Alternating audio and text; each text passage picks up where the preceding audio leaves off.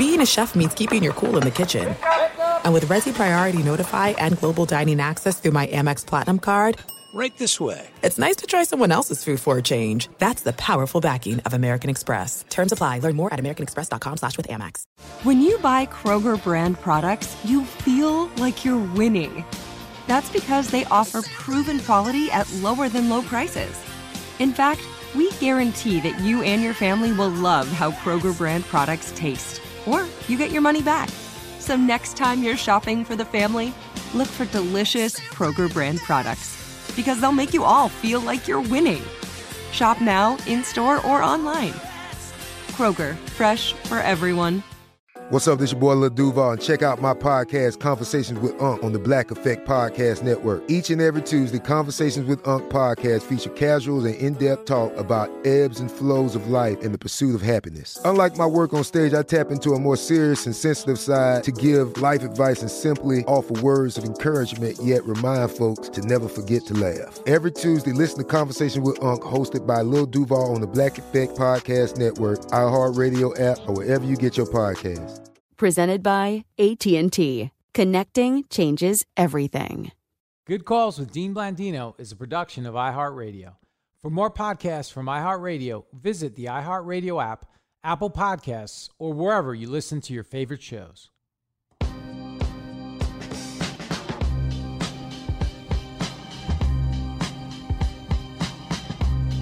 Hey everyone, this is Good Calls. I'm Dean Blandino. Welcome to the show.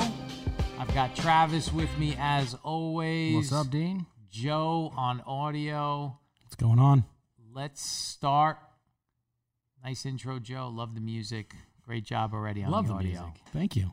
Great job on the audio. Dean, how was the weekend?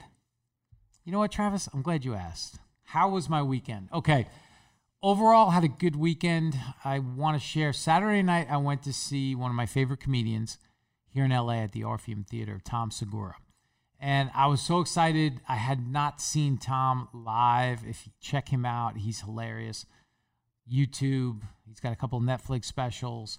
But I was really pumped to see him live and uh, went to the show and I just didn't I didn't have a great time. I, I didn't I just felt I left and I just wasn't happy. And I and I was kind of reflecting on the show and I realized why I wasn't happy. Because the guy next to me was laughing so over the top and overreacting at every joke, he ruined my experience. Like, not every joke is that funny.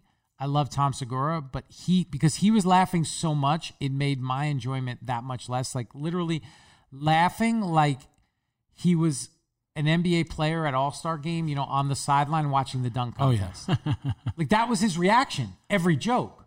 And like, every joke isn't a 10 right? Right. Like, I- oh, yeah. Every joke is not Vince Carter, like in in the slam dunk contest 2000. I think it was in in Oakland, where he or or Spud Webb. You know, like not every dunk is Dominique Wilkins, and this guy ruined the Tom Segura show for me. And this guy, you didn't know him. He know I didn't know him. Yeah. Like he's some complete stranger. And then he's like looking for my he's like looking for affirmation from me that the joke was that funny. Why aren't you laughing, Like hitting me. Like hitting me when the left like I was funny, but it wasn't that funny. Like stop, you're kill ruined it. Ruined the show for me. So I might have to go and I think I don't know, I think Segura I think Tom's gonna be in like Australia next. So I might have to fly to Australia Sounds like a and watch him. podcast on the on the road. Exactly. So is But- that a personal foul against uh, the gentleman sitting next to you? Hundred percent personal foul. Nice. There's the whistle. Look at you. The audio New guy, tricks. Just- the just got audio that in. guy. Three episodes in, finally figured out. out how to do sound effects. Nice job. Thank you. But that wasn't the worst thing that happened to me this weekend. Okay. The real tragedy of the weekend, I was Friday night, I was driving home. I was was at the USC game. And great game. USC big win. Beat a top 10 team, Utah, and uh, with a third string quarterback, by the way. But a great, great game. I was driving home. I was starving, and it was Taco Bell. So I made a run for the border. I went to Taco Bell, got to the drive through. I was so excited. I had my music playing. I was upbeat, hip hop. I was just pumped. And my favorite item on the menu when I go to Taco Bell is the double decker taco supreme. So that's my go to. So I pull up. She asked me, Hey, can I help you? Welcome to Taco Bell. Can I help you? I was like, You can absolutely help me. I want two double decker taco supremes. And I was like, going to order, I don't know, something else after that. And she stopped me. She's like, Sir, I'm sorry. We changed the menu. We don't have that on the menu anymore. And then she said, sensing my like Anguish? disappointment, Disappointment. my anguish, I'll give you a minute. And I le- and I legitimately, I swear to God, I said I'm gonna need more than a minute. Change the music to I like put on Air Supply, right? I put on. I it was just it was so sad. So they changed the menu. They took the double decker taco supreme. I went on. Then I went and Googled it. I, I don't even know what I ordered. I couldn't get out. I wanted to get out of line, but you're stuck because you got people in front of you, people behind you. I Google it in the car after I ordered some, I don't know, chalupa, whatever it is. Not while you're driving, The chalupa. No, I'm in the drive-through, Travis. Ordered a chalupa, whatever the heck it is. And I Googled it, and literally on the Wikipedia, it, it's a, the double decker t- taco supreme was an offering at Taco Bell. Like it's already past tense. It's Didn't we just order those a couple weeks We ago? ordered We them a did, couple weeks studio. ago. And for those of you that don't know what the double decker taco supreme is, it's a taco, right? It's a normal taco, hard shell taco, but the beautiful part is you have the, the refried beans and a flour tortilla wrapped around the taco. The hard taco, the soft taco. It just creates the, you know, you have the soft, the flour tortilla, the hard corn shell of the of the taco. It's unbelievable. Little hot sauce. All right, they're not a sponsor. Okay, not yet, but gone. No more taco, double decker taco supreme. So You know, Seems like an easy you know who thing to has the double decker taco? They call it a Taco Bravo. Is what's that? Taco John's? Taco John's. Yeah. Do they have Taco John's here in LA? No. All right. Well, we'll, we'll find Started the in Wyoming, John. though. Anyway, okay. Well, we'll get to Wyoming later, Travis. Relax with Wyoming. Uh, but we got a great show, Joe. What time? What time are we going to publish the show um, today? Later on. What what time do you think? Well, they want it for the the drive home on the East Coast. On the East Coast. two o'clock, two p.m. 2 p.m. Pacific. Yeah. What is that? You know what? What what's that Mountain time? Oh, uh, So, see, that's three everyone, o'clock, everyone I ask, if you ask somebody, you say, "What time is it?" and they tell you, and then you go, "What is that Mountain time?" They have to think about that's it. a thing. They have to think about it. Exactly. it's the most. It's the most neglected time zone in the U.S. Like nobody, nobody's like, "Oh, that's you know, the game is four o'clock Eastern, one o'clock Pacific, four o'clock Eastern, three o'clock Central." No one throws Mountain in there. So I am. I'm making a decree, a rules decree. Oh, that Taking more shots at my, my use- people in Wyoming. We, we will, Wyoming's on Mountain Time. they are, sir. Of course it is. Of course. so we are going to only use Mountain Time when we discuss when we discuss time. So you guys start brushing up on your Mountain Time because nobody. I, it's like in the Broncos, right? Home Bronco game. What time does it normally start?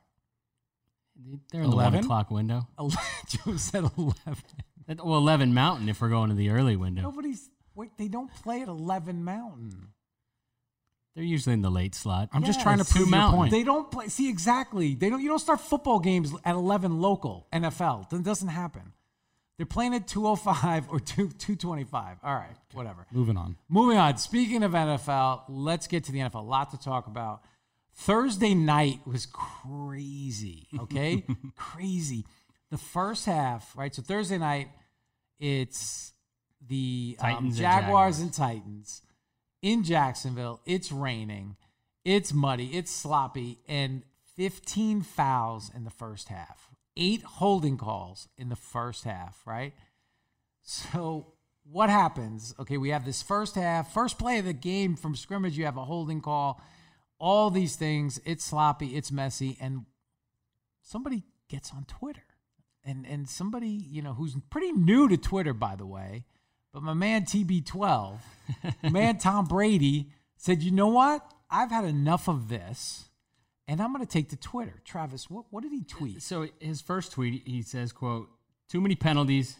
Just let us play. Hashtag Tennessee versus Jacksonville. I love how I love how Travis like ha- that's how Tom was saying it. As Tom was tweeting it, he was saying it like that, like with that kind of conviction. And and so feel it. It went viral, right? I mean, what Travis. So yeah, it had like ninety nine thousand likes and and like uh, just over eleven thousand like retweets. insane, insane. And then, as if that's not enough to make matters worse, worse, he doubles down. Seven minutes later, he says, "I'm turning this game. I'm turning off this game. I can't watch these ridiculous penalties anymore." Hashtag Tennessee versus Jacksonville. And he throws the, the hashtag is the best part too. Like Tom Yeah. knows Twitter.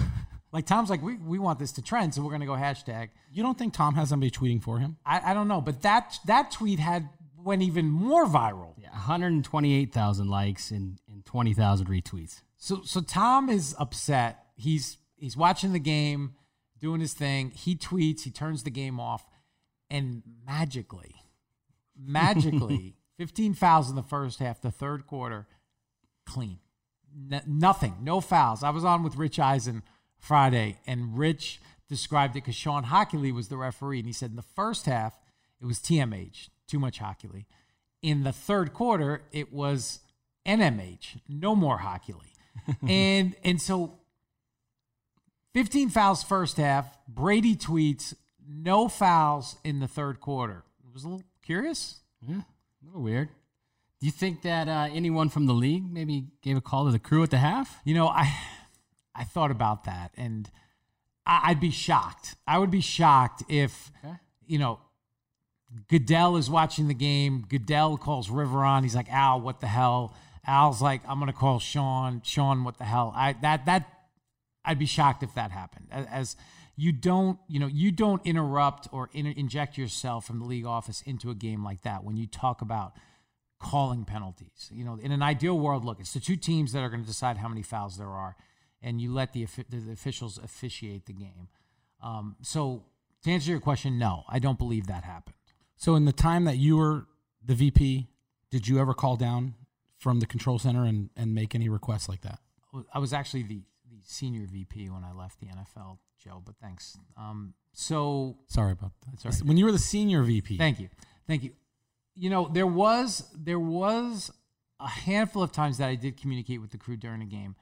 One that stood out was during the um, I believe it was the 2015 season, Panthers Giants, and it was the game where um, OBJ and Josh Norman were going at it. There was an issue pregame, and and then they have they had multiple personal fouls, and and so I communicated with the crew that we had to get the game under control, and that and that if there were any more personal fouls, that you have to consider ejecting players. Now, now I didn't tell them don't call fouls or call more call more fouls. It was just a, a player.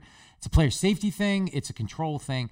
So that was something that I did. I felt compelled to do. Very rarely would that ever happen, but that was one instance where where I did do that, and uh, and you know it was it was warranted. I felt in that in that moment, but but again, um, I just think it.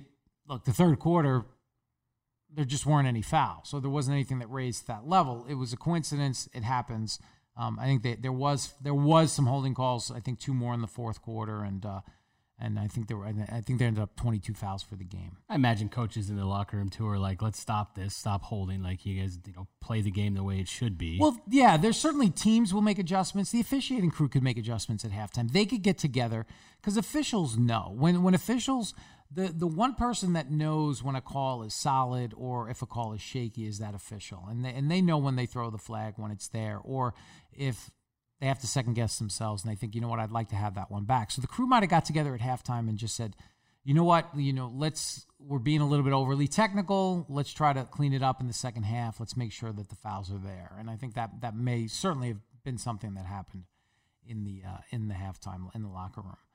Um, but then, so interesting. We have Thursday night, and uh, and then Saturday night on the eve of the games on Sunday, the league has a conference call with the referees. So, so the senior vice president officiating Al Riveron has a conference call with all 17 referees, and we learned about this um, via I think Kevin Seifert uh, from ESPN uh, posted an article about it, and so the gist of the call was to talk about offensive holding, where where they were, and to make sure that all 17 crews were on the same page as it pertained to holding. And and and so um, this is something that on the eve of the game took on the eve of the games on Sunday took place, and it definitely had an effect. And when you look at up until that point, including the game Thursday, first two weeks, and the one game Thursday, we were averaging five 5.6 holds per game, 187 holding calls in 33 games.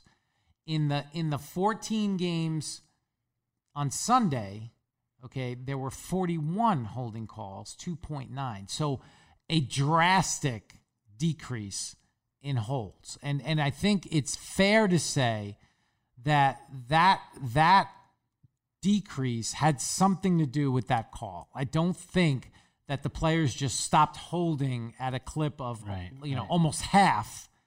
And uh, you know that changed you know the players adjusted um, from thursday to sunday. So so definitely had something to do with that call. And we believe on that call again get on the same page. Let's make sure that the holds are there. And uh, and the focus obviously from the competition committee standpoint was they want to get see the backside holding cleaned up Dean, when you were the head of officiating, the senior vice president, Joe, thank you thank you um, did you have these calls during the week? And, and, and when did you have those calls? You know, you do have. It's not unusual. Look, this Okay. isn't unusual for a phone call to happen with the referees on a Saturday, and and you certainly why that is is because you have all of the referees. Um, there are 15, 16 games depending on you know buys and things like that. So uh, you have all of the referees in the city for that game. And, uh, and so they're already going through their pregame. So it is a good time sometimes to get all the referees together. So not unusual to have a phone call, but if you're going to have a phone call about something as important as holding, and certainly based on where we've been the first two weeks of the regular Right. season, where the numbers have been so high, you would want, at least in my opinion, to have that call during the week. The, offici- the officials are graded. They go through every call on Wednesday. So the officiating department, the supervisors, uh, Riveron, they look at all the calls and everything for the week on Wednesday. I would have that call Wednesday night, get all the referees on the same page. And then because the key is you have to communicate. If you're going to make a change in philosophy on holding, and not saying that's what was said on the call, but the numbers certainly would would lead you to believe that something changed. You would have that call on Wednesday during the week, and then you could put a tape together and let the clubs know, hey, here's here's what it's going to look like this week. So the clubs can adjust because remember they're coaching their players. They mm-hmm. know the, right. the, the the league has been calling holding. We got to make sure not that they're not that they're going to say, okay, we're, we're going to get away with holding, but at least put a tape together and say, these are examples of what are is a foul, and these are examples of what is not a foul. So everybody's on the same page. And I think that's where you know, if it were me, that's what that's what I would have done. Um, and again, because the numbers do look, that call had something to do with it. Because when you go from 5.6 to 2.9 per game, that's a drastic, drastic drop. And I did hear, look, I heard from at least two clubs. I had one club call me to find out if there was a call. So, so that obviously tells me that the clubs were not made aware of the phone call, and that that call happened on Sunday. And then, and then I had another club that again asked me about the call, and they were they were pretty upset that that call had happened, and without the clubs being notified of any potential changes. So, so again, something to, you know, I think this is going forward. I agree. I think we were a little bit out of whack with holding. But if you're going to make that philosophy change, certainly the competition committee has to be on board, and you want to alert the clubs to to any kind of change when it comes to something so critical to the game that can happen on any play when you're talking about offensive holding. So uh, you know, in, it was interesting just how it all played out from a timing perspective. For sure. All right, let's shift gears. Let's go to pass interference. Obviously, this has been a, a hot topic, and it continued this week. We had a bunch of reviews for pass interference, nine total for the week so far, and this doesn't include the game Monday night, obviously. So, nine total reviews. There were three that involved offensive pass interference, six that involved defensive pass interference, and uh, and and of the nine reviews, only one was overturned. There was a DPI in Tampa that was not called on the field that was created in replay. So so again, we're looking at these. This is the the majority of the replay reviews are now pass interference reviews, and I think that will continue throughout the season. And uh, and and it was just it was interesting. One of our games on Sunday was the the Lions Eagles games game, and there was two plays in that game that really stood out for me as we we talk about replay. and uh, and so you had you had Miles Sanders returns a kickoff in the, in the second quarter and literally gets his helmet ripped off, face mask, helmet ripped off, head turned around, big time face mask, player safety, no call. Okay, so look, the referee who's responsible. Um, in that situation, trailing the play, just didn't see it. Either either he got screened, he just didn't see it. But you have that foul that's an obvious foul that's missed that involves player safety, no recourse. Can't can't review it. A little bit later in the game, then you get a deep pass ruled incomplete. Detroit's on offense. Detroit challenges that it was DPI. We look at it for two and a half minutes. We don't have enough evidence, and ruling on the field stands. So we go from an obvious player safety foul that's that would be an easy reversal um, not not being able to review that, but we're reviewing the subjective pass interference. You know, was there enough contact? Was it significant? Um, did it hinder the receiver's ability to make a play on the ball? So, so again, I just feel like maybe maybe if this continues, what we could see going forward next year and beyond is some of these players' safety fouls being reviewable, similar to what the NCAA does in targeting versus these subjective calls. Because like you guys are in the studio, you see it. I mean, from mm-hmm. game to game and this is not, again, this is not an indictment on the decision making. It's just a hard call to be consistent on. It's impossible. It's it's subjective. It's never going to be 100% in my opinion.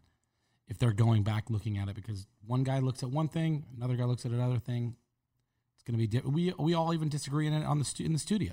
And yeah, we all interpret everything differently. And I'll give you the other play that was from the Tampa Giants game where Pat Shurmur challenged that there was offensive pass interference on a play where where his defender was actually went to the ground. The receiver had his arm on the on the shoulder of the defender. They they went to the ground.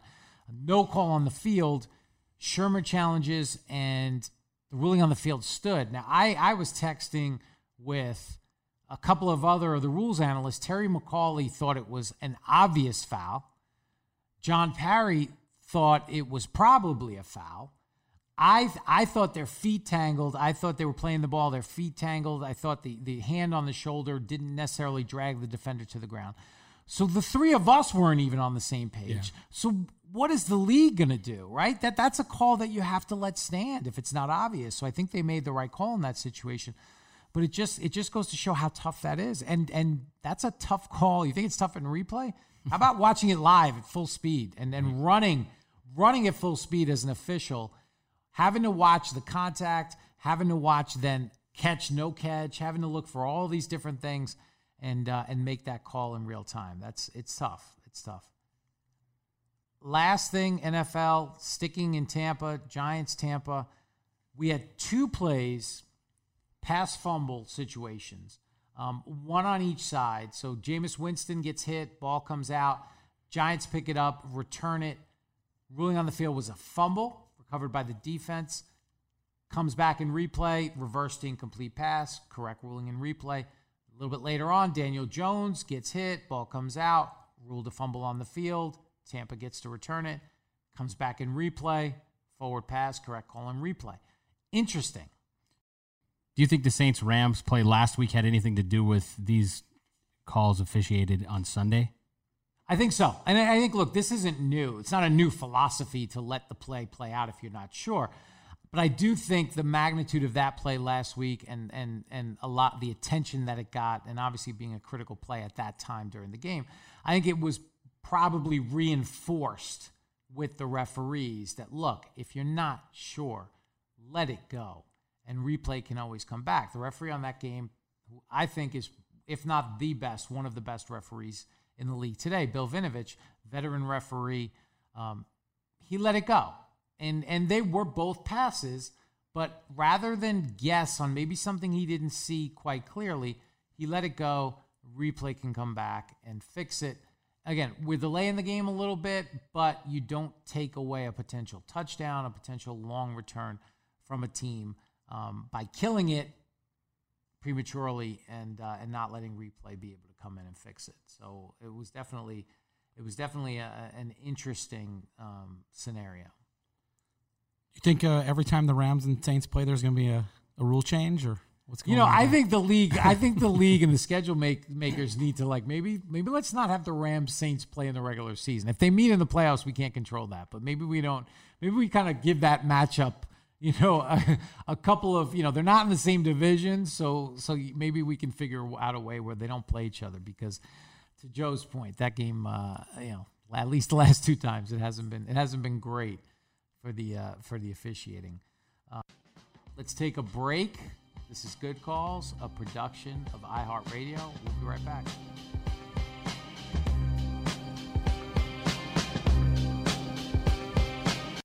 This is it. We've got an Amex Platinum Pro on our hands, ladies and gentlemen. We haven't seen anyone relax like this before in the Centurion Lounge. Is he connecting to complimentary Wi Fi? Oh my, look at that! He is! And you will not believe where he's going next. The Amex dedicated card member entrance for the win! Unbelievable! When you get travel perks with Amex Platinum, you're part of the action. That's the powerful backing of American Express. Terms apply. Learn more at americanexpress.com slash with Amex. Hey, this is Jodie Sweetin from the podcast How Rude, Tanneritos. As a nostalgic voice from your past, I'm here to remind you that amongst the stressful and chaotic existence we live in 2024, you deserve to get away. It's time for a vacation, no matter when you're hearing this. And let me tell you how you'll get there. The 2024 Hyundai Santa Fe. Want to bring the family to the mountains with the Santa Fe's available HTRAC all wheel drive? Well, it's got standard third row seating and available dual wireless charging pads for the kids who just want to stare at their phone and not talk to you. You know what I mean. Visit HyundaiUSA.com or call 562-314-4603 for more details. Hyundai, there's joy in every journey. Tired of restless nights? Meet Leesa, the sleep experts. Here at Leesa, we know that good sleep is essential for mental, physical, and emotional health. That's why their mattresses are made for exceptional comfort and support, catering to every sleep need. Check out Leesa's Sapira Hybrid Mattress, named Best Hybrid Mattress five years running. Sleep hot?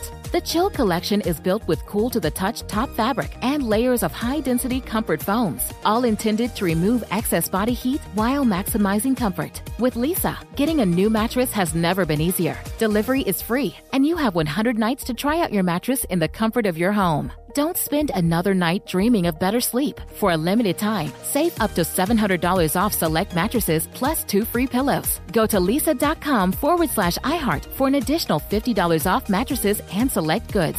That's L E E S A dot com forward slash iHeart. Exclusions apply. See leesa.com for more details.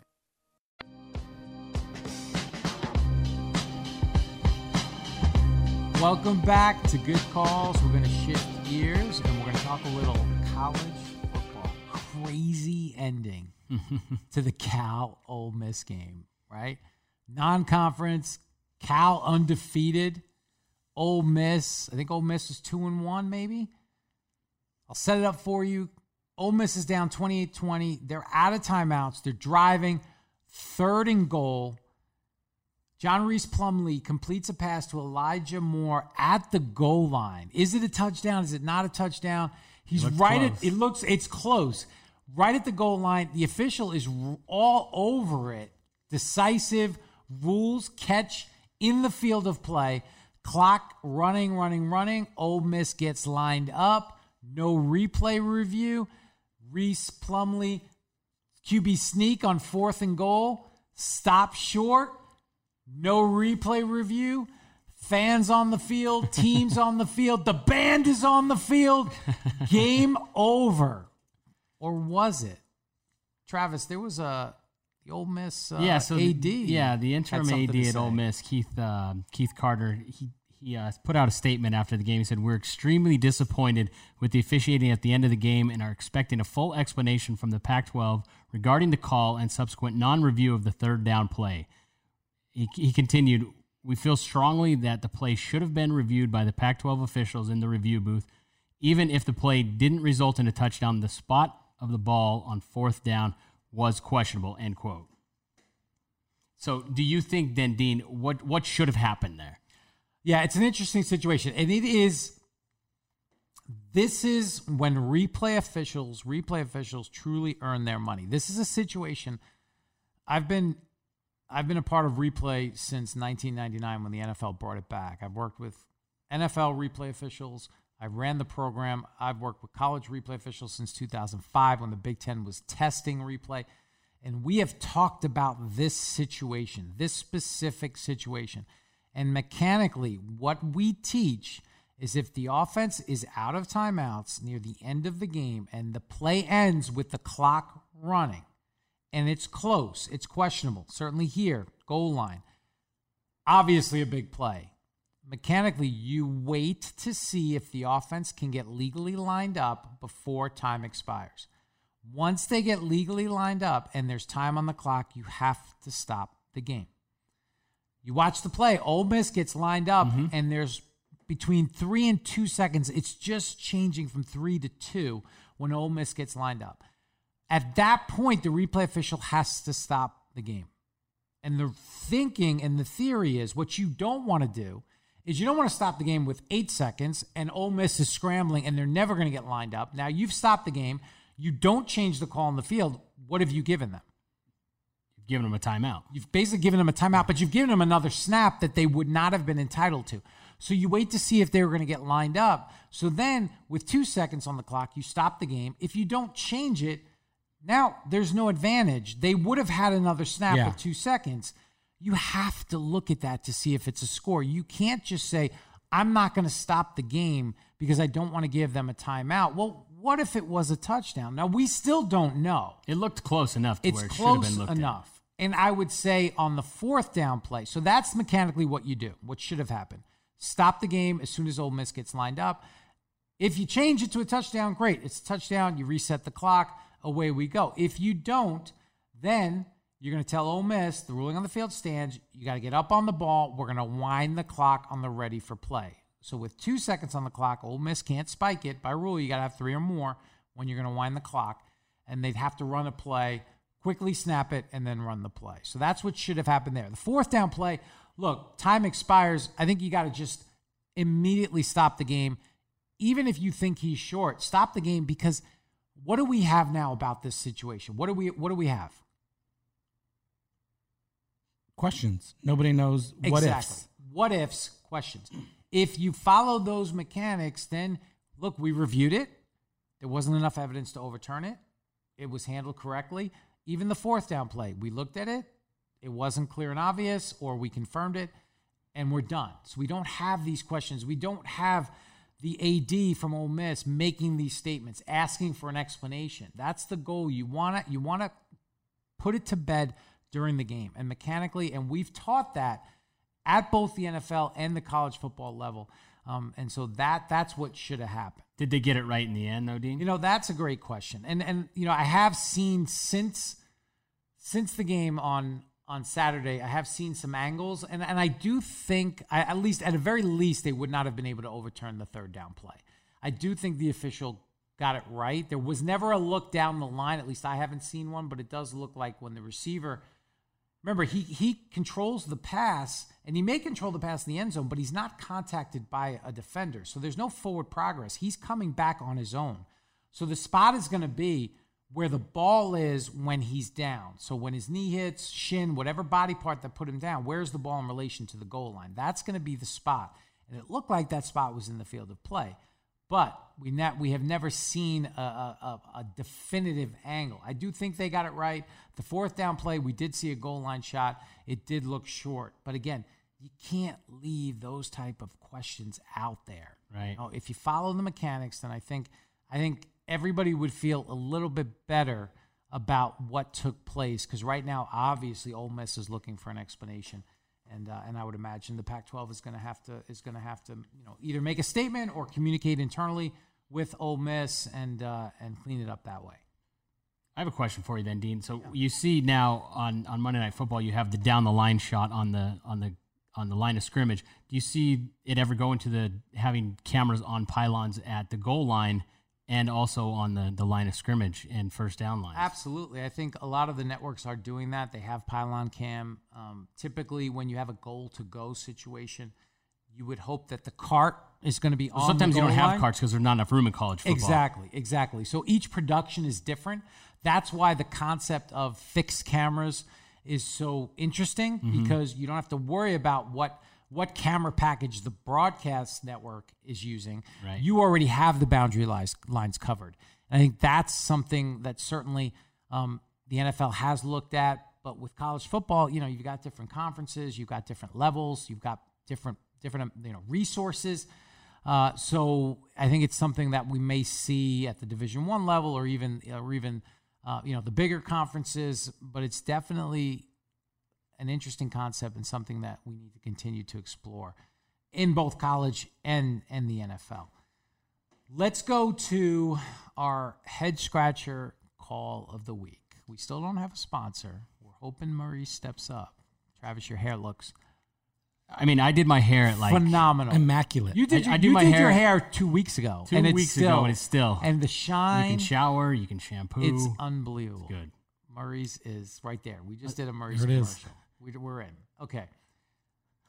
Michigan, Wisconsin. All right, this is a big, big matchup. This is this is not just Big Ten. This this is college football playoff implications. 11 versus teams, 13. Eleven versus thirteen in Wisconsin. Early on, um, Wisconsin has the ball second down. Shea Patterson looks like a completed pass to Ronnie Bell. It's going to be a first down, big gain. Like a great diving catch. Diving catch. Michigan's moving the ball. It was only 7 nothing at the time, I believe. Yes. And goes to review and it's overturned to incomplete. The replay official ruled that the ball hit the ground and and came loose. Um, Michigan then doesn't convert on third down. Wisconsin gets the ball and scores on the next possession. So we go from seven nothing, potentially Michigan driving to tie the game or even kick a field goal to down fourteen nothing. Looked at the play. We weren't on the game. Mike Pereira, our colleague at Fox Sports, was on the game. Mike agreed that was not an incomplete pass. I mean, Patterson looked like he had his hands on the ball the entire time. The ball, maybe there was some slight movement, but there was never anything that looked like loss of control. The ruling on the field was a catch. Certainly wasn't clear and obvious. I would have overturned it to a catch if the ruling on the field was incomplete. That's what Mike said, too. It, it was hands on the ball, no loss of control, maintained control, and uh, and so it was a big at the time. Look, the game ended up out of reach. I think it was 35-14, but at the time, that's a big momentum change because again, Wisconsin gets the ball and Jonathan Jonathan Taylor goes for like a 75 yard touchdown run, and and pretty much at that point, Michigan was uh, was deflated and it was a big momentum swing in the game, and, uh, and so that's our head scratcher call of the week. Head scratcher call of the week. Nice, Travis. Nice. There you go. so that's that's college football, and I do now. I want to. I want to take some time to. You know, it takes a big man to admit when he's when he's done something wrong, and and I am. I can admit when I stepped over the line, and and Travis, you know, our first episode we talked about you being from Wyoming. The great state of I, Wyoming. I think I, I made a comment about um, you know you being very white. Uh, you know, I think I said. I mean, look. Bottom line is Travis is. I mean, He's pretty white. he's pretty white. Like he's he's Portland is my favorite city white. Right? like that's Travis. I mean- like Portland. Yeah. Eh, exactly. exactly. And so I made I made I poked a little fun at Wyoming, and Travis then like in all seriousness came up to me and we had a little conversation. Travis, why don't you share share with our listeners what um what we talked about? Yeah, so uh, I have buddies and, and my mom and my, my dad listen to the show and, and they're like, "Yeah, we love the show, Dean, but why why so much hate for Wyoming?" I, my mom my mom's like, "I can't believe this," and, and I told her I was going to tell you, and she's like, "No, no, don't tell Dean," and she's like like terrified by I that. didn't. I honestly didn't mean to offend anybody. I didn't mean to offend the 15 people from Wyoming that that watch the show or listened to the show. We did. I guess we did get into, um, you know, buying a town in Wyoming. I guess, and we did. There was a town in Wyoming that was for sale. Yeah, a few years back there was a town called Aladdin, Wyoming, with 15 population, and it was for sale at one point for 1.5 million. It ended up going coming off the market and then being sold for about So there was a- There was a price reduction. Yeah. It, say, it was on the MLS for, for a while. It got the listing got stale, and so like you know what the broker was like, I need I need a reduction in price. They brought it down. They did sell it though. They did. Now, do you get everything in the? What do you get? Like if I buy Aladdin, Wyoming, what do I get? You Like, get do the I become- general store, the post office. Do I get the like? Are the people like part of that deal? Like, can't- I can't imagine so. Do I? No, do I? Do I become? He bought us though. Yeah, well, exactly. Hey, those Wait, are really We're good waiting for the wings. paychecks. I Bill. know, but you guys are working on you. You're on low wages, but do you, I, I imagine if I buy the town, I become like like Brad Wesley in Roadhouse. Wow. Like he he owned that town. He did. He did whatever the f he pleased.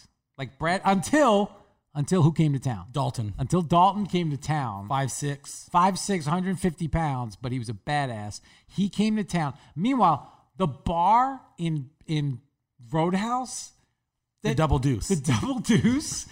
the when you went into the double deuce before Dalton got there, who when does that ever happen? Like Right. when when do you go in and there's legit like people dying, fights. Like I've seen obviously we've been in our share of bar fights, but this is like you go in there and every three seconds there's, There's- yeah. like Dude mayhem. stabbed. Like mayhem. And Dalton comes in, cleans it up, but Brad Wesley owned that town. Like he did whatever he wanted. They drove the monster truck like through the car dealership. They burned the one guy's the, the store Autos, down. yeah. Drove helicopters around, uh, Yeah, flew them around. Unbelievable. I feel like that's if I buy Aladdin, Wyoming, I want to be Brad Wesley. Yes. Right? Are you gonna all- rename yeah. it if you I'm do? gonna name oh absolutely. It's gonna be Dino, Wyoming. Boom. There you go. So I do want to apologize to the people of Wyoming, anybody that that I offended. I'm not. I I, I actually have said like I want to go to Wyoming. I hear Jackson Hole is beautiful, and uh, I definitely want to. Uh, I want to. all, all those people came back for the second episode. So Of course, of course they did. they love us. We love we love them. and we love them. and we're always going to talk. We're we're always going to talk Wyoming during the show, but we are also going to talk. We've got a new. Joe came up with kind of a new segment idea, and we're I think we're going to call this "Inside the Brain of Blandino," and I'll, and I'll set it up. So what I do is I, I used to do stand up comedy in New York for a long time, and I still write, and I like to you know I like that whole creative side. And what I'll do in my phone is if something funny happens or I get a thought or something creative, I'll put it in my phone in my notes, and they're random thoughts. Okay, it's not like all. It's just like placeholders that will trigger my memory, and then I can write it out. It's like sentence long form. fragments. Exactly. And so I I did this, and I had a, a, a notepad for ideas for the podcast and some of my random thoughts, and I sent it to Joe, and it has become like one of his favorite pastimes I, now. yeah. I just love reading these things. All right, so Joe is just going to scroll through the notepad real quick, and we're just going to land on one, and he's going to read out loud, and we're just going to elaborate. So there's no setup; it's off the cuff. All right, here we go. Inside the brain of Blandino. I'm scrolling, scrolling, and I'm going to stop right here. What is it? What is it? Koalas have chlamydia. And you spelled chlamydia wrong, just, just so you know. How do you know how to spell it? That's a good exactly. question. I'm glad I misspelled it. All right, so okay, let me think about that. Uh, oh, okay, okay. So koalas have chlamydia. So I read this thing. That's so random. I don't know how it came up, but I read this thing that literally, like the koala community, like the koala population, like 98% of koala bears have chlamydia. Like it's insane. Like, is it like, so I had this whole bit, like I was going to write about like they're swingers and like the koala community. And it's insane. Like, look it up. You can Google it, Travis. That that legitimately some ridiculous percentage of koala bears have chlamydia, and I just found that like what like the koalas are like freaks. Like like what is going on in this community that they all have they all have the clap. Like what? Speaking of clapping, we just put that to bed in the NFL. But like it's insane. Like who would have thought if I said pick pick an animal Pick one animal in the animal kingdom that you think has the highest percentage of chlamydia. Oh my gosh. You, are you picking koala bears? I'm gonna look at koalas different now every Right? time Yeah, I read I mean, books to my daughter. This right? is They're like horrible. take cute to the zoo and cuddly, and they're just Get away from that. Get away from that. right. Koala bear Go to the zoo. I'm not letting my kids Nat go near Geo's not doing that. one. right. That Nat Geo After Dark is. Hey, I think The untold stories. My segment Earth. is a hit already. All right, so so we'll do that each week. That'll be a lot of fun. Um, let's uh, let's go to our rule clarification of the week, and this comes from I was on the Rich Eisen show Friday. We were talking about the Thursday night game. We were talking about the podcast. He loves it. He wants to come on, be a guest, future shows. He uh, he brought up. We talked about life rules, right? And we talked about how we were going to break down life rules and come up with rulings. He brought up, and we talked about it on the show. Here's the setup: you're on a plane, middle seat, three across, middle seat. Does the middle seat get dibs on both armrests? Go. I say no. Just I because I yes. never get the middle seat.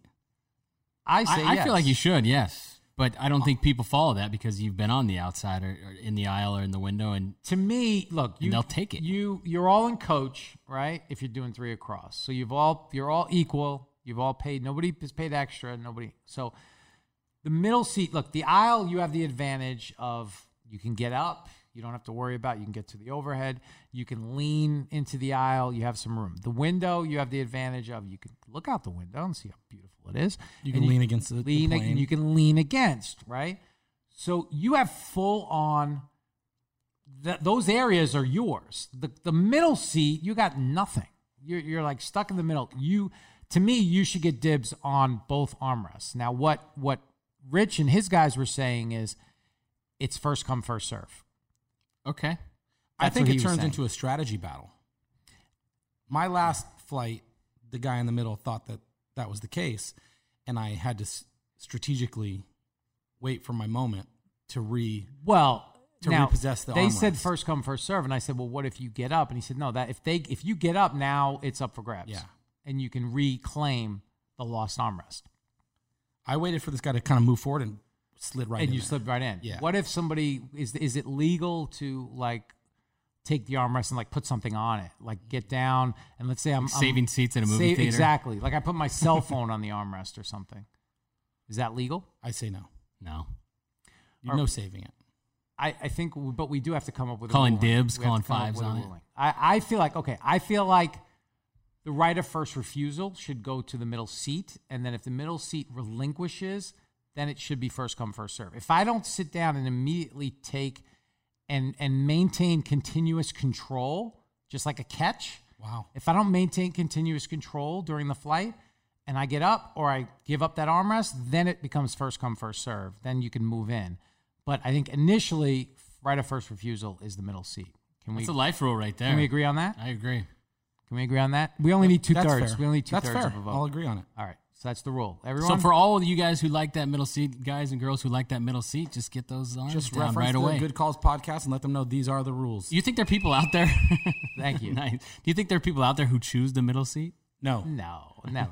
it's the worst. It's you don't, Especially if you don't weigh choose the over 200 pounds. Uh, no, and we'll we'll talk about you know that's the whole trading thing and seat equity, but we'll get into that. You don't trade a middle. You don't sit in a middle seat and go, oh, can I sit next to you in Oh, my aisle? yeah. But well, that's that's Yeah, another show. to- yes. That's another show. So we've got our rules change, our first rule change ratified. We're gonna take a break. When we come back, college football NFL analyst, man of the people, Sirius radio host, Mr. Brady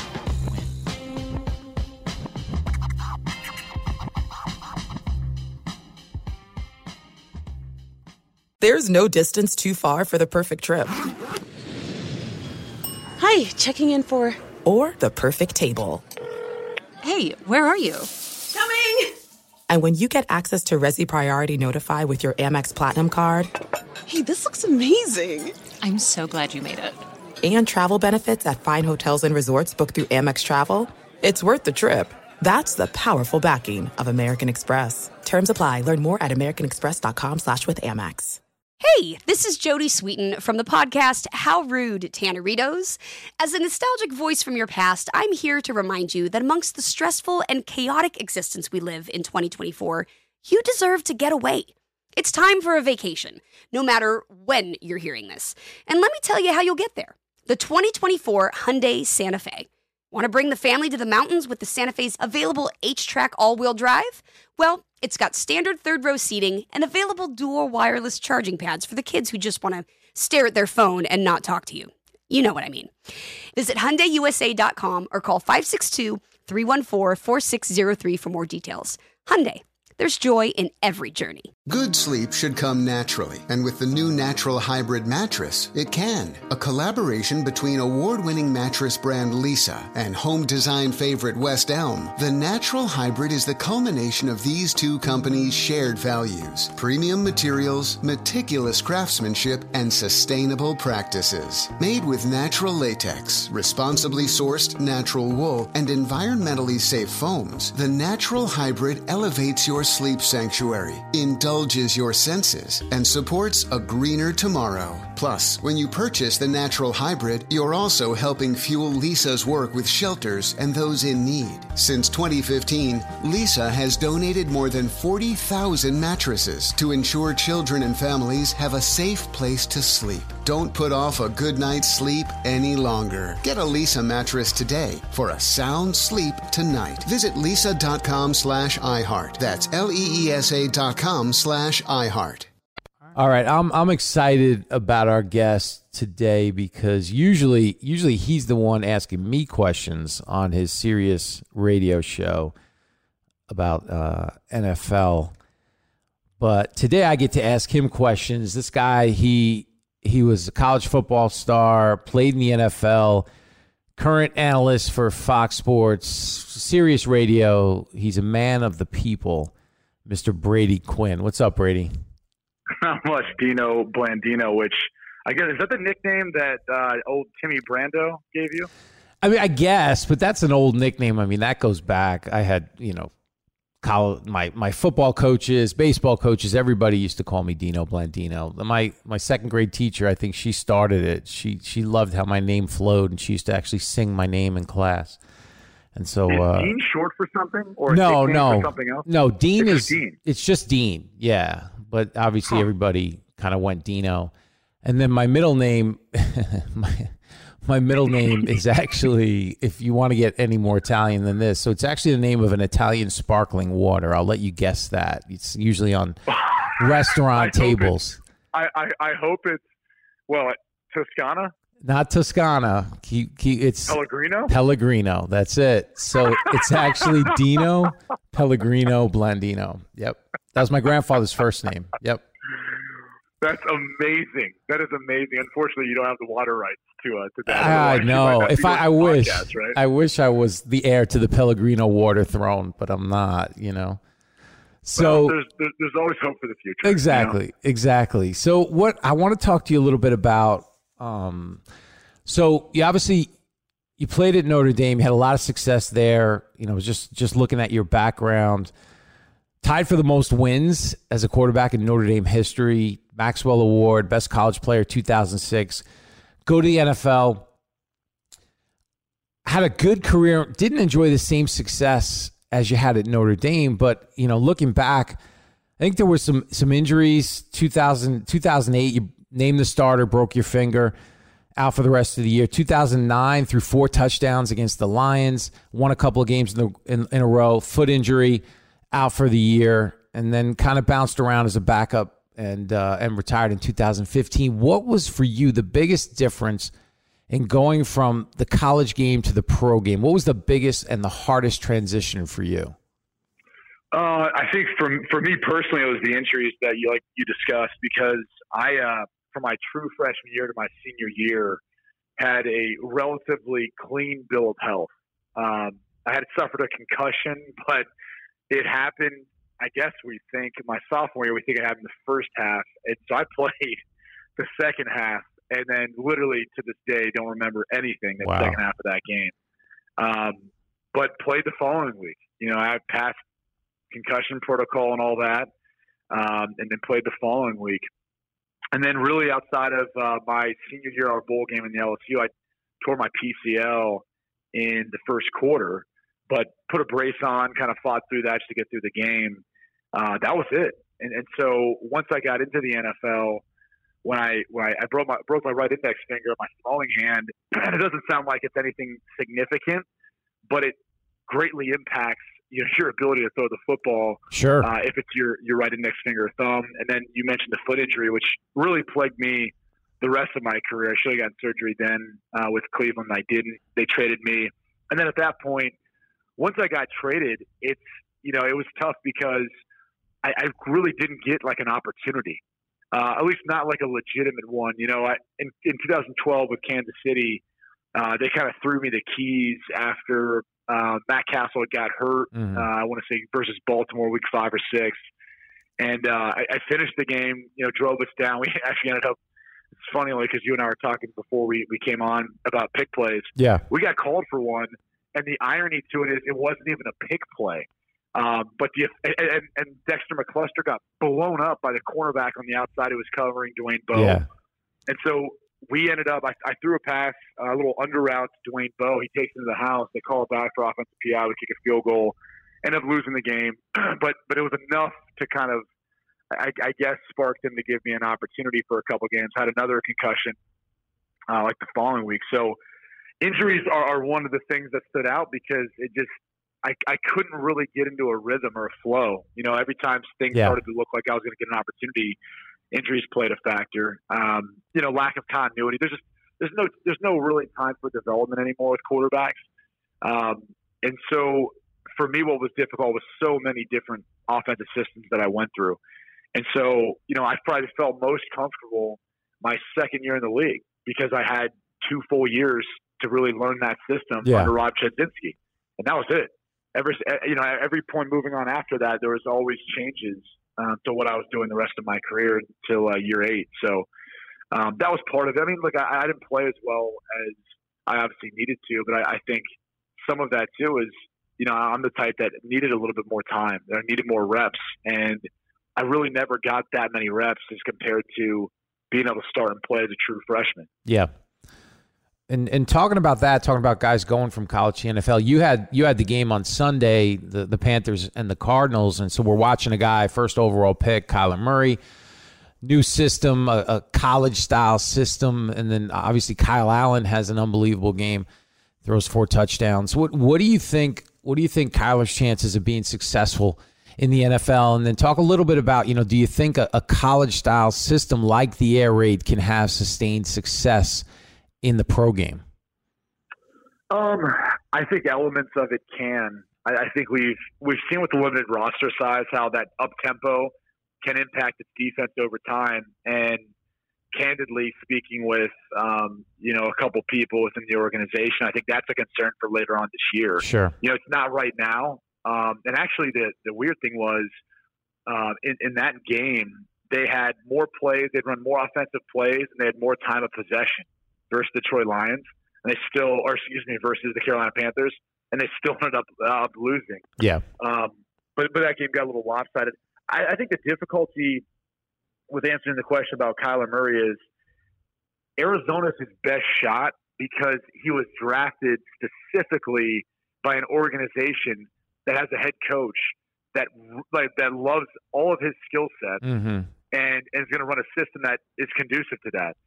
So if this doesn't work out with Cliff Kingsbury in Arizona for Kyler Murray, there's there's two issues I think for him moving forward. Whoever either becomes the next head coach there, if it doesn't work out, or if he was to move on somewhere else, they have to buy all in. Like you've got to have him in shotgun a bunch.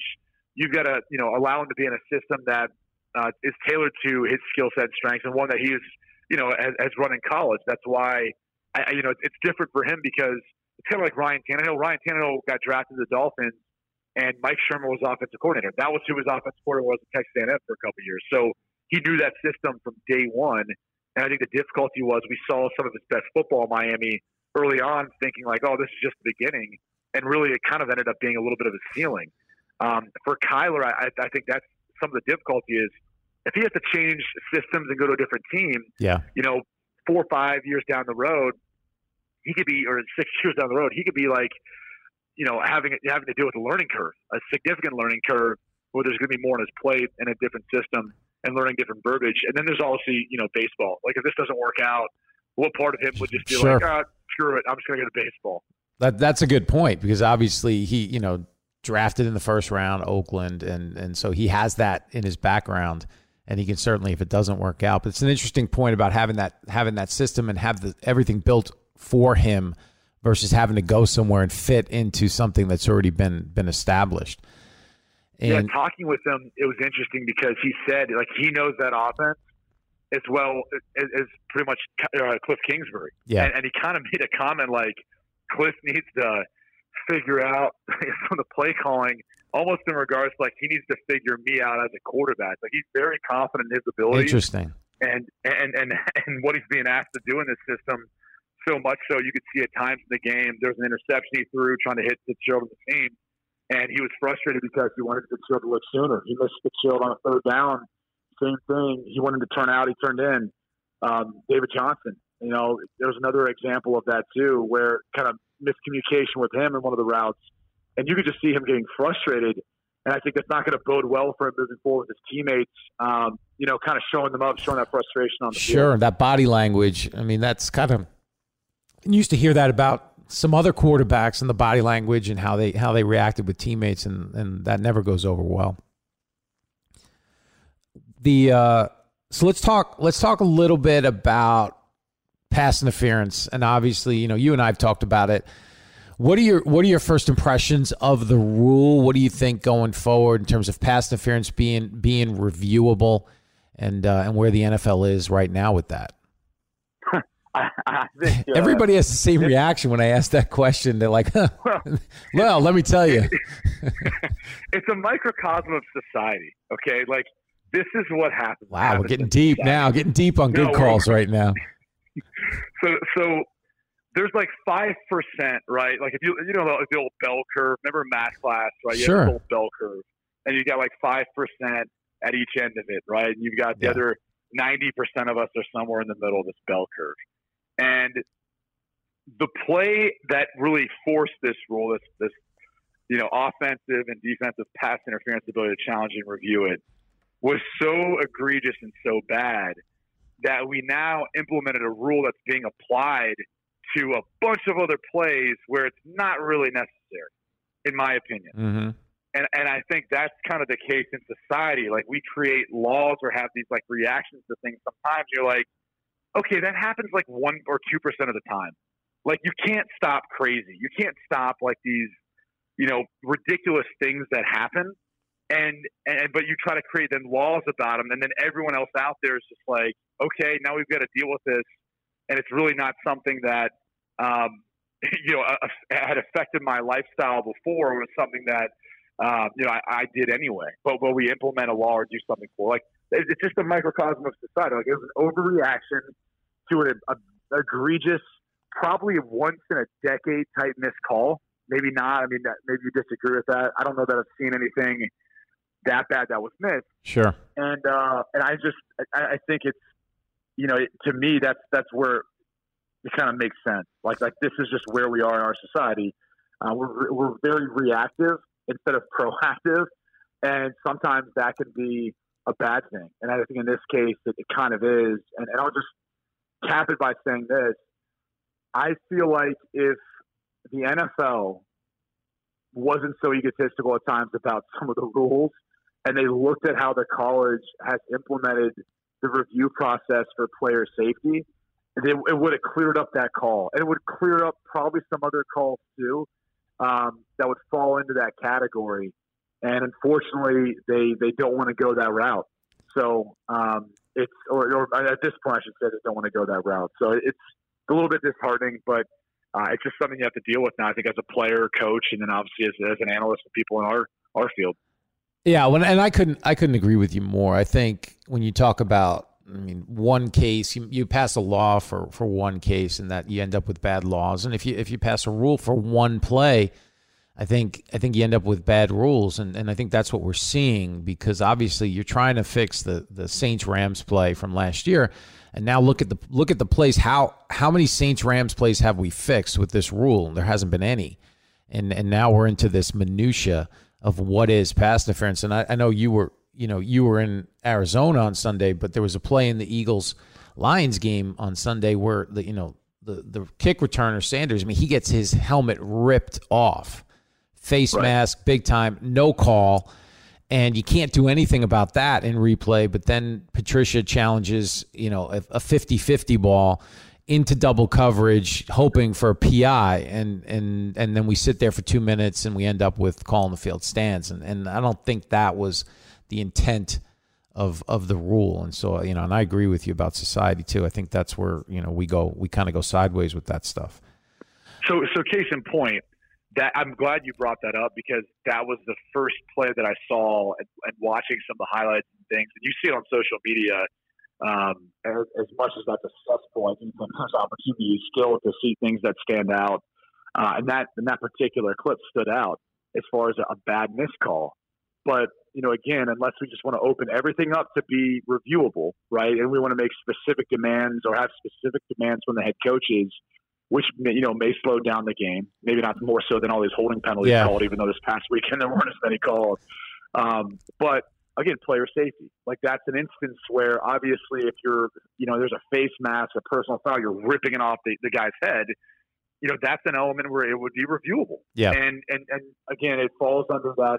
Maybe it's a catch-all in a way, but at the same time, like we're trying to make the game safer. We typically see rules change for player safety. Uh, it just makes more sense to me to be able to have the replay uh, officials review things for player safety when there's been a foul committed. Um, maybe even more so than giving uh, the coaches the opportunity to challenge it, or maybe that's your that, that, that's kind of your fallback, is you have the coaches the ability to challenge it if indeed the replay officials don't see it. Yeah, similar to college, and I, I think the colleges. I think it works with targeting, and I, and and I like your comment just about the NFL, and I hope that there's more collaboration between the NFL and college as it pertains to rules, because I think there will be. Can I ask you this, yeah, folks? So, yeah. so I'm coming down the elevator with these replay officials, and you know, NFL game this past week, and I kind of looked at them and said, "Man, you guys are really off the hook now, huh?" because I mean, honestly, you know, I, I know there's certain uh, things they're still looking at through the, through the replay process, but it's my understanding that everything gets routed back to New York, and so ultimately they've got help there too. And I'm just kind of thinking to myself what are these guys here for then? like, yeah, if everything's getting routed back down what are they there for? They, they're definitely not. Yeah, they're they've definitely been marginalized in terms of the decision making. You know, I think the biggest thing that they still have to do is in that two minute window, especially in a hurry up where you know the offense is is trying to conserve time. They've got to be the ones to stop the game to at least initiate a review. So I still think they, they have an important role. Um, but again, once the game is stopped, they can they can pretty much they're out of it in terms of decision making. New York gets involved. Exactly, and then they do they do. I was telling somebody the story we've had. You know, I was with the NFL for a long time, and and the stories I could tell you about replay officials. But one, you know, we've had replay officials go down in the second half because of a bad hot dog at halftime. You know, they just they just couldn't continue.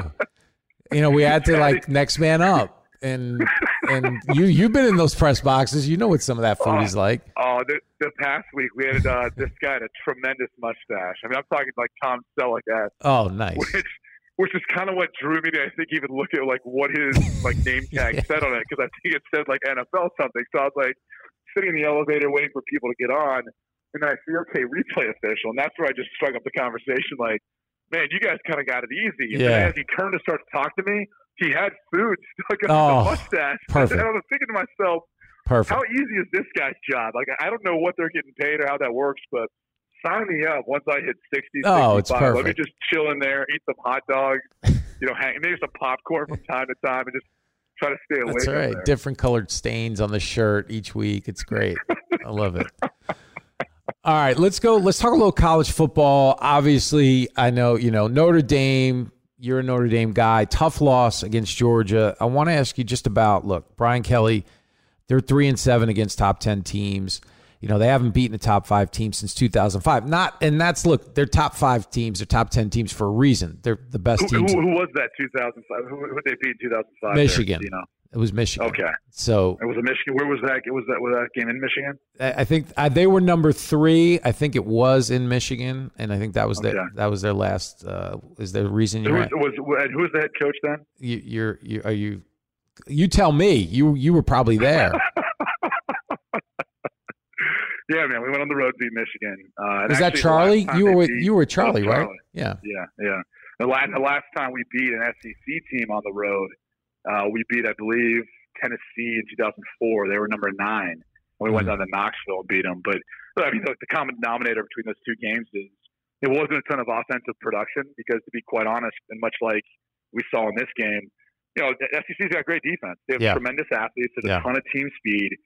And so, how do you win? Well, the first thing is you've got to value every possession and you've got to play the field position battle and you can't turn the football over. And, you know, the, the two interceptions from Ian Book, and I'm not like putting this on him by any means, but, you know, those are like the no nos that you just, you can't expect to go into their house on the road versus one of the best teams in Yeah. college football and turn the football over and win.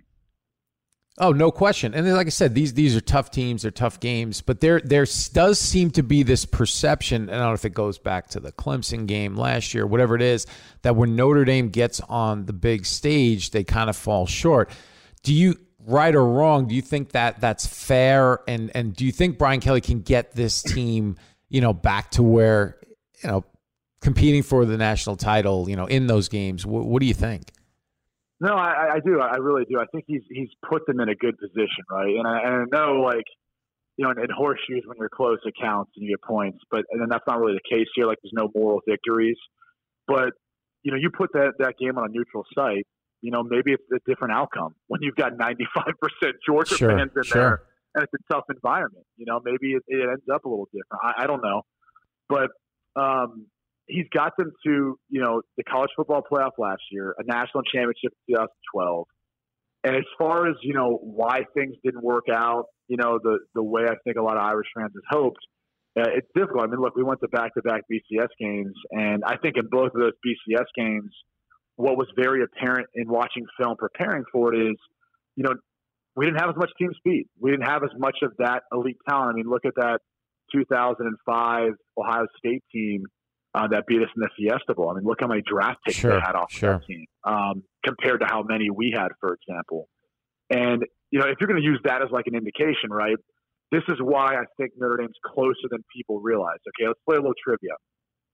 How many players since 2016 have been drafted from Georgia? I would think the number is probably, I don't know, 15. 19. Wow. Okay, and, how- and how many of them do you think were first round picks? Half. Uh, five. Okay. Not, not quite half, but about one and four. So now, same thing for Notre Dame. How many draft picks since 2016? Probably pretty close. 17? 19. Oh, wow. Okay. how many first round picks? Five? Five. Yeah. So now, granted, you're talking different position groups, right? Like Notre Dame had a year where Quenton Nelson and Mike McGlinchey Sure, both won the sure. top ten on, the offensive line, um, and, and and that's where you know you look at some of the you know tight ends and guys we've had drafted in the first round, like the little different position um, positions that are getting drafted, and so there's a couple things. I actually think Charlie Weis's system would be perfect for Notre Dame right now in, in particular because Ian Book's a smart kid. He's a good decision maker. And your advantage when, when you're at Notre Dame is you're not going to have as much speed, probably, at least not collectively. Maybe some players here and there. Um, but you've got to be able to out scheme. And, and if talent isn't equated, you've got to be able to have scheme to make it close. And I I just I I look at what they do sometimes offensively in some of these more spread sets, Mm-hmm. and I don't think it plays to their advantage. I think you can't control the game as well like that versus teams that are more talented or, or are faster than you, and it only takes a, a few things here or there to you know, break open a big play or create negative plays on offense. So, you know, having the you know more tight end sets in there, being able to control their game by running the football, and then having more play action pass off of that, you know, it keeps Ian Book from being in positions where you know at the end of the game you know, and then again, he brought some of this on himself when he dropped back. Sometimes he's running out of the pocket, out of the back of the pocket to the right or left. And that's what the defense wants you to do. You know, they don't want you to step up in the pocket Sure, where you've course. got more space and room because once you run to the right or left, you cut the field in half. Mhm. And so it's less for them to defend. And that's where the, you know, for example, the flea flicker pick came in. And then the final play they had on offense, you know, he just, he, he ran so far back at that point. It's, it's a desperation heave. It's not even like you're playing, um, you know, you couldn't even run the play you had, had called initially. It's just backyard football, Hail Mary, hope someone catches it or get a PI call. So, um, I just, I think with the group that they've gotten on everything else, like that sort of system would be perfect um, for where they're at right now. And I know that's not, you know, that's not what Chip Long wants to do. But and, don't get me wrong, he, I thought he called a great game, especially some of those plays down around the goal line. Uh, the unbalanced set, Georgia called a timeout wisely because they they were they were yeah, they weren't ready for it. Yeah, the the touchdown I believe that, that to uh, Cole Kmet, the original design was there. I, I, you know, he didn't throw it. He ended up you know finding them when he created afterwards. But I mean, this is a good football team. I think they could be 11 one and then go to a New Year's Six game. Um, but unfortunately, I mean, I think with that loss, they just even as close as it was, sure. I don't think they're going to be able to get in the college ball playoff. I would agree with you. I, I, think they have to go. They'd have to go undefeated to get you know with just you know. Can anybody is is after Alabama and Clemson? Who is it? Honestly, I think it's LSU and Georgia. I mean, yeah. just from watching them, and yeah. and that's not to disrespect Ohio State or Oklahoma, but Ohio State really hasn't played anyone. Oklahoma, you can make the same case, and I'm still, even though Alex Grinch is there and he's done a good a good job so far with their defense, I'm still hesitant to sit there and say like they could actually, you know, compete outside of just putting up a bunch of points in bowl games. And I know there's a stat out there about when the Big 12 plays the SEC, and, and you know you look at how many points the SEC defenses are giving up and how many points these Big 12 teams are scoring and all that. But that factors in a lot of those middle of the road Big 12 and sure. SEC teams, sure. not like the top end talent teams. Like if Oklahoma and Texas are going to play LSU and Alabama and Georgia, um, you know, 10 times each, I would imagine the SEC wins the bulk of those, and yeah. they're probably winning by a decent margin, kind of like we already saw earlier this year with LSU and Texas. Yeah, absolutely. It's not. It's not uh, Arkansas and and you know some of the other mid to lower TCU or exactly, something. Exactly. Exactly. All right, man. Hey, he's Brady Quinn. You can you can follow him on Twitter at Brady underscore Quinn. Brady Quinn on Instagram. You can watch him NFL, college football on Fox. Listen to him on Sirius Radio. Enjoyed having you, man. Thanks. Yeah, yeah. Anytime it's a good call. Not you guys didn't want to come up with anything else like great calls or bad calls. Or you know, I'm learning in the podcast where you got to come up with a with a catchy name, but there's so many names already out there. I mean, I wanted to call yeah. you know the the the, the Dean Blandino ter- super terrific happy hour, but they didn't go for that. So. well, then you have to break it down to an acronym. Exactly. That's the issue. Exactly. Now you're ta- yeah, you know, hashtagging an acronym, no one wants to deal with that. No, no, not not today's society. They're too busy making bad rules and bad laws. All right, man. Thanks. Yeah, I'll see you. This has been Good Calls with Dean Blandino. Please follow me on Twitter at Dean Blandino and also follow the show. Instagram and Twitter at Rules Podcast. That's at Rules Podcast. And be sure to rate our podcast on the iHeartRadio app and on Apple Podcasts.